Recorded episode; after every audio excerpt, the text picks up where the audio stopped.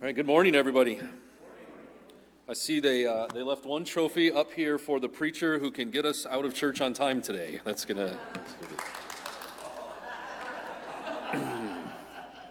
to.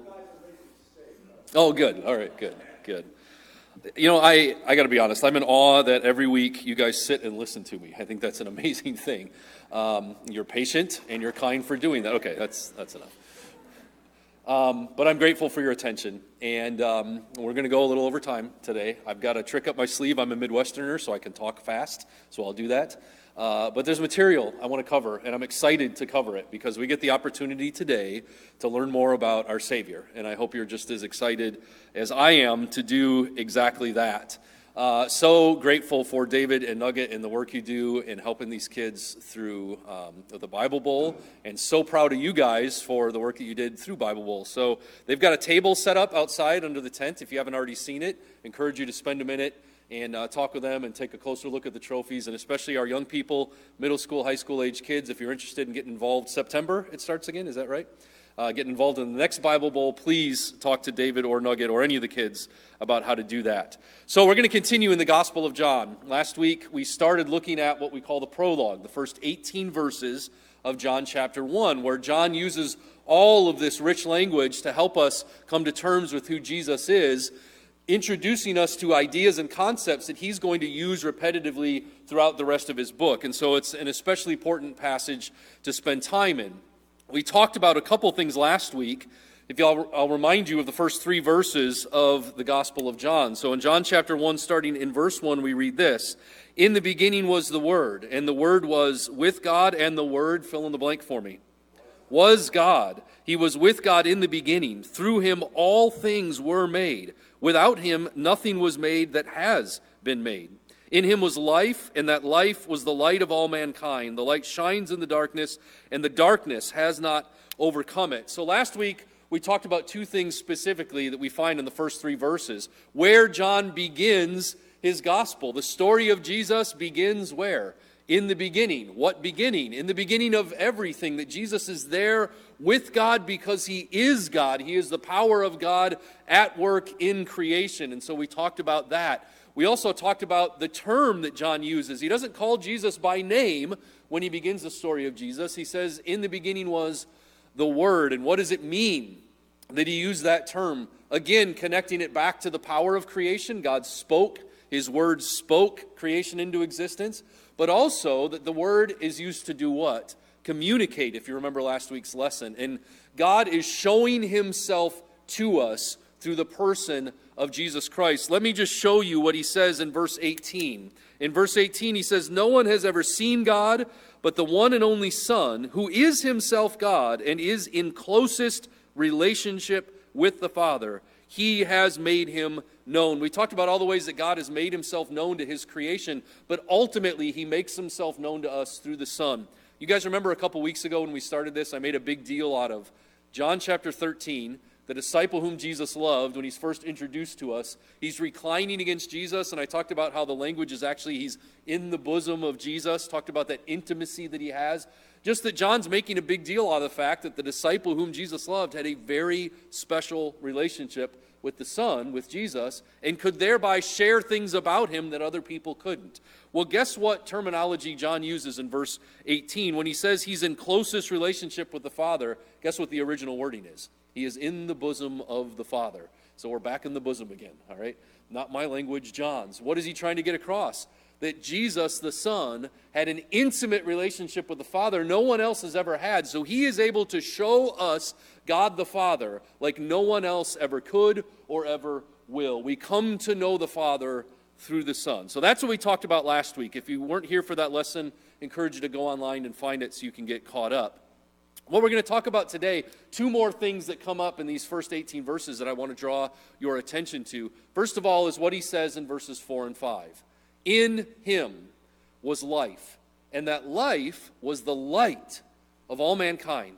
The light shines in the darkness, and the darkness has not overcome it. John is introducing us to another theme that he's going to use over and over in his gospel this illustration of the battle between darkness and light. And Jesus is that light that has come into the world to overcome darkness. If you look at John chapter 3, verses 16 through 20, if you want to turn over there with me, one of these places where John uses this illustration again, and this is in the context of Jesus' famous conversation with Nicodemus. And we know verse 16, but let me read what follows.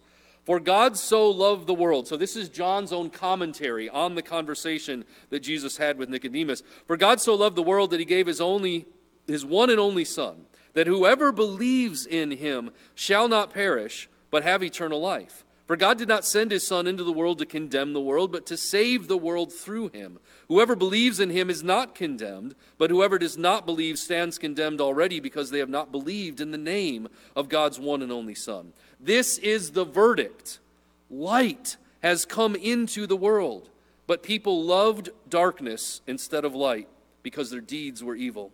Everyone who does, does evil hates the light and will not come into the light for fear that their deeds will be exposed. So, John's introducing us to this illustration of dark versus light. Jesus is the light, but the sad reality of the story of Jesus is even though light came into darkness, not everyone accepted him as light. And he tells us why. Why did not everyone accept Jesus as the light that was coming into the world? Because some of us love darkness too much. And we don't want our evil to be exposed by the light. And so he talks about it in John 3. He talks about it in John chapter 9, if you'll turn over there with me. In John chapter 9, we find another interesting place where Jesus uses this illustration in reference to himself. In John chapter 9 and verse 1, it says, As he went along, he saw a, a, man blind from birth. He's born blind. And his disciples asked him, and they're trying to understand what happened to this man based on the way that they thought at the time. He's, they ask him this question Rabbi, who sinned? this man or his parents that he was born blind. Surely his blindness is a result of someone's sin. This is Jesus' response. Neither this man nor his parents sin, but this happened so that the works of excuse me, works of God might be displayed in him. As long as it is day, we must do the works of him who sent me. Night is coming when no one can work. While I am in the world, Jesus says, I am the light of the world. So we see it there in John chapter 9. We see it again in John chapter 12. Jesus told them, You are going to have the light, in reference to himself, for just a little while longer. Walk while you have the light before darkness overtakes you. Whoever walks in the dark does not know where they are going. Believe in the light while you have the light, so that you may become what? Children of light. Jesus brings light into the world and he invites us to step into that light with him so that Paul, as Paul puts it in one of his epistles, we might be transferred from the world of darkness into the kingdom of his amazing light. Jesus is this light that has come into the world. But here's the thing Last week we talked about creation, how God speaks to us through creation, how God makes himself known to creation, and how amazing creation can be in all of its splendor. But we also know this. In Romans chapter 8, he said Paul says this in referencing the reality of the creation that we live in. He says, "We know that the whole creation has been groaning as in the pains of childbirth right up to this present time." In the context there, Paul is talking about the reality that creation itself is currently in bondage and it's waiting to be set free from that bondage. What is he talking about? Well, go back to the beginning. Genesis chapters 1 and 2 are beautiful. Two different lenses through which to see creation. And if you remember that account, God gets done with the work of creation. He sees what He's made and He says, What? Three words. What does He say? It is good. And wouldn't it be awesome if the story of the Bible ended in Genesis chapter 2? Because that would mean we were still in the garden with God, right? And it'd make reading through the Bible every year a whole lot easier because it's only two chapters long. But it doesn't end there. We have Genesis chapter 3. What happens in Genesis chapter 3? God's good creation is corrupted by sin that enters into the garden. And part of that curse in Genesis chapter 3 is that even the ground is cursed because of that sin. Creation is paying the price for our rebellion against our Creator. And so all of creation is now facing corruption because of the reality of sin. Just to say this, so that you can understand that creation can be amazing and creation can be beautiful, but we also recognize that creation is sometimes very, very broken, isn't it? We see that and we recognize that. Sometimes creation looks like this. Picture I took in Central Oregon several years ago. It's amazing.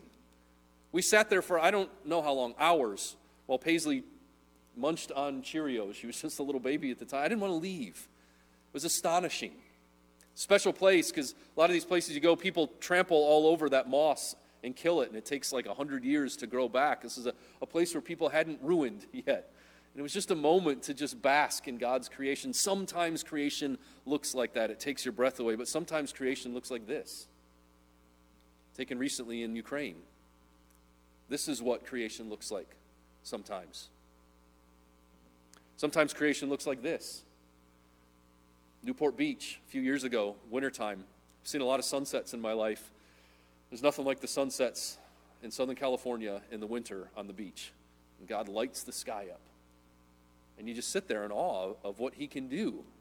Sometimes creation looks like that, but sometimes creation looks like this. Seen from Uvalde, Texas, after the school shooting that happened there. And you see scenes like that and you think, why? And we all cry out and lament to God, why? Why does creation look like this? Why is this the reality that we have to face? And other times, creation looks like this. This is yesterday afternoon. Went on a hike. This is what we saw poppies in all their glory.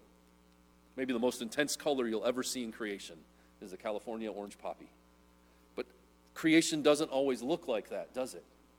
Sometimes creation looks like fill in the blank. Not a family here, probably, who hasn't been touched by cancer. Why does creation look like that? Why do we face the harsh reality of the fact that we live in a world plagued by what? Darkness.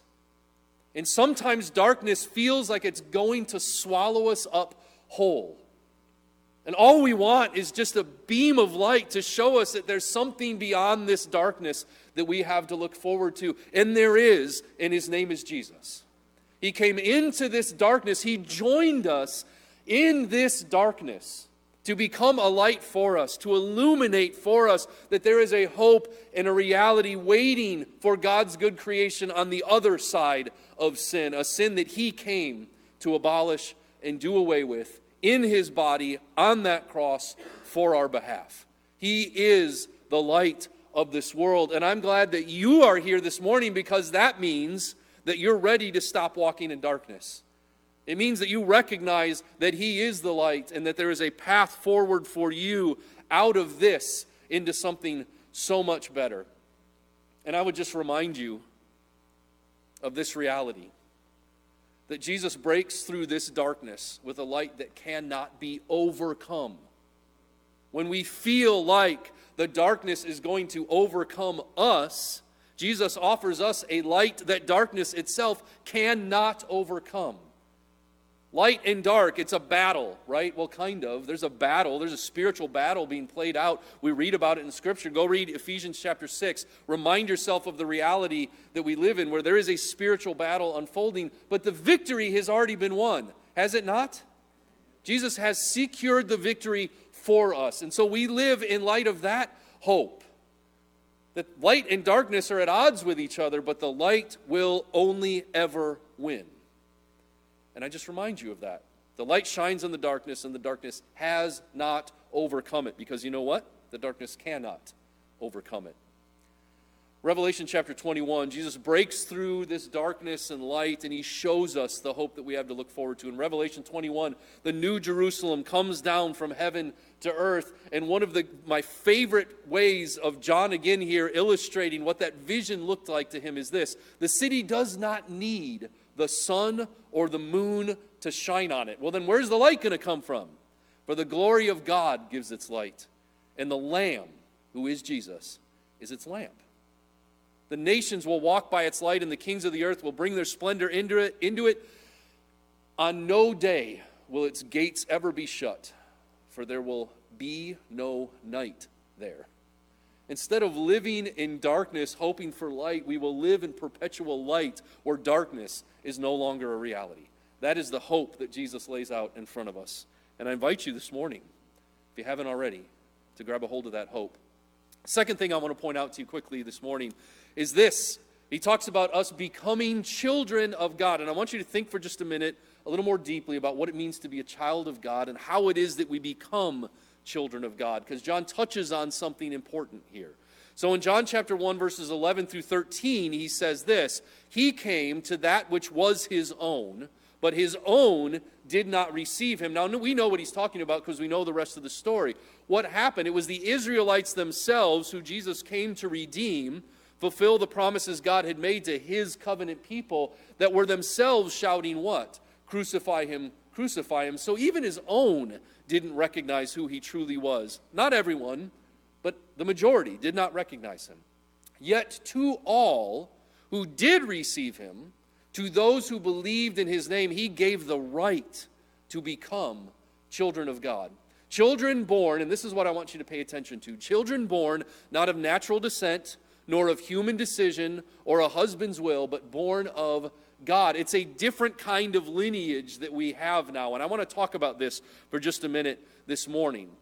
I was listening to an interview with Andrew J. Byers. He's a New Testament scholar. He had written a book called John and the Others, a commentary on John, and he had something to say about this that I thought was really profound, and I wanted to share it with you. He makes this comment. He says, The community of God's people, that's us, are not ethnically defined, but rather divinely determined. And the reason that's important is because people throughout history have convinced themselves that their relationship with God is determined solely by ethnicity. So I lay claim to a relationship with my God simply because of who I was born into as a people. Now, that's not to diminish the covenant God made with the descendants of Abraham, but it is to undo something sinister that creeps into this world and into Christianity from time to time. And I'll tell you what that is in just a minute. John chapter 3 and verse 16. God's community of people now is inclusive. It's inclusive in a way that no other community of people has ever been. We talk a lot about inclusivity in the world today and how much we strive towards inclusivity, but we are broken people and we're not very good at it. God has done something through Jesus that we can't do on our own. He has created community where community could never naturally exist. John chapter 3 and verse 16, we referenced it in a minute. What does he say? For God so loved the world that he gave his one and only Son, that whoever believes in him shall not perish, but have eternal life. Whoever believes in him, not whoever is born of the right parents, but whoever believes in him. It's now become inclusive through Jesus. Galatians chapter 3, 26 through 29, you know this. I'll read it quickly. I preached on it a few months ago. So in Christ Jesus, you are all children of God through faith. Through faith. For all of you who are baptized into Christ Jesus have clothed yourselves in Christ. There is neither Jew nor Gentile, neither slave nor free. There is, nor is there male or female. Now, we talked about this a few months ago. He's not undoing gender, he's not undoing ethnicity, he's not eliminating cultural differences. You're all either male or female. You're all born to someone in a certain time. You speak a certain language. You're of a certain culture. He's not undoing all of that. He's just saying that Throughout human history, we take those things and we use them to build walls between ourselves, right? And we partition people off.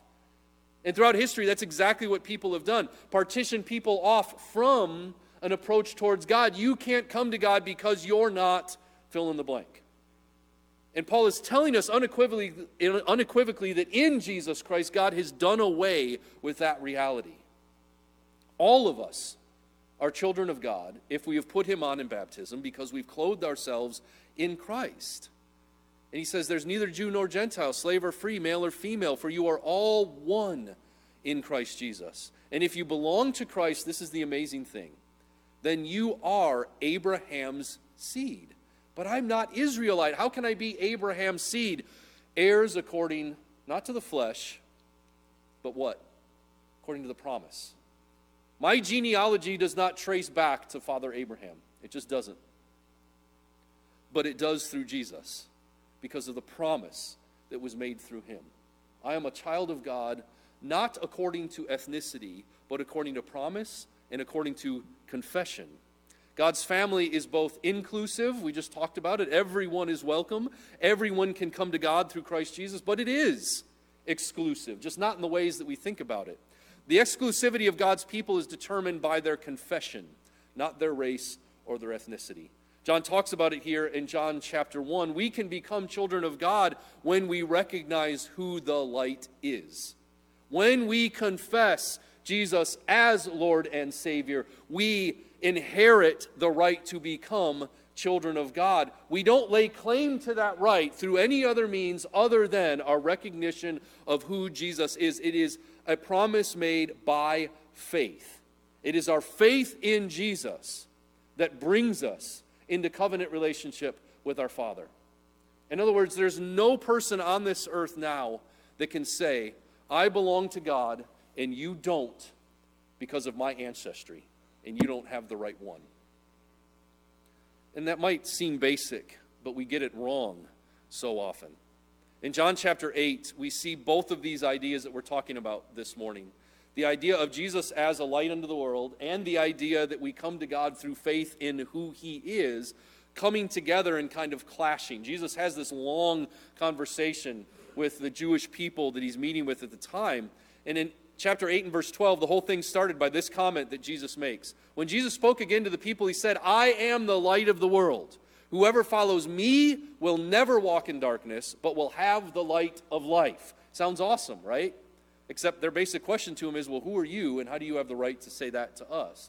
And it devolves into this conversation about lineage. And Jesus says things to them like, I am from above, you are from below. I am doing the will of my Father, you are doing the will of your Father. And they even go so far at one point to point out to Jesus that we are children of Abraham and we're not illegitimate, which I happen to think is just an insult that they're hurling at Jesus based on his own parental background, right? You were born illegitimately because your father wasn't really your father. And I think they knew that. I think they use that as ammunition against him. So it turns into these insults. But what Jesus does at the end of that, he says this Why is my language not clear to you? Because you are unable to hear what I say. You belong to your father. He's speaking to the Israelites there, the devil. Now, how happy are you if somebody says that to you? You are of your father, the devil. Right? It is antagonistic, but he's trying to get them to understand something. He says, and you want to carry out your father's desires. This is the reason I bring this up. Throughout history, some have used the Gospel of John, and specifically passages like the one we read in chapter 1 and this passage from John chapter 8 to breed anti Semitism. And to say that Jesus is making a blanket statement against Jewish people that Jewish people are of the devil. No. No. That is not at all what he is talking about here. And I want you to understand this. Any reading of John that leads to anti Semitism is explicitly wrong and is of itself of the devil. The Jews in John chapter 8 weren't children of the devil because they were Jewish, but because they denied the Christ. This is not a statement about one ethnicity being so poor in value that we get to write books like have been written in past about the Aryan Jesus. Give me a break. Talk about misreading Scripture. And I just want to make this clear to you. Look at the room that we are in right now. Look at the shades of people that are in this room. Paisley's at that point in her life where she loves to color. And, you know, trying to get people's skin tone is important to her. And I always love it when she colors either me or Robin because she's always looking for the peach crayon. and when she's trying to tell people what color we are, she always uses the peach, right? So I'm, I'm peach colored, right? But she recognizes that there's differences in humanity. And those differences are there because they were put there by the Creator and they're beautiful and they should be celebrated. Whatever, whatever background you come from shaped who you were. But in Christ, no one gets to lay claim to a relationship with the Father to the exclusivity of another group of people based on skin color, skin color or ethnicity or race or any other human construct. We are all children of our God, and we are all invited to become children of God through faith in Jesus Christ. period. And I'm going to leave you with this, with this, this I'm not going to take your name in vain, nugget, this nugget of truth. Jesus of Nazareth was a Jewish man. Well, of course he was. But let me elaborate because it's important that we understand this. When we say the Word took on flesh and dwelt among us, we don't mean that the Word of God just became some faceless humanoid that dwelt among us. We mean that he became a specific person in a specific place in a specific time. He became Jesus of Nazareth. He was a first century Jewish man. Now, that's important for two reasons. Number one, because, as Glenn pointed out this morning at the table, there was promises made concerning who the Redeemer of Israel would be, who the Messiah, the Christ, the Savior of mankind would be. And those promises were fulfilled specifically in Jesus. This is why Matthew and Luke go out of their way to record genealogies of Jesus, because God had made specific promises about his lineage, and Jesus fulfilled those specific promises. Ultimately, the promise made to Abraham was what? That through him all the nations of the earth would be blessed. So it's important to note who Jesus is in space and time because he fulfilled those promises. But the second reason it's important is because Jesus experienced darkness the way we experience darkness. He experienced humanity not in a generic way, but in a specific way. He experienced it as a first century Jewish man.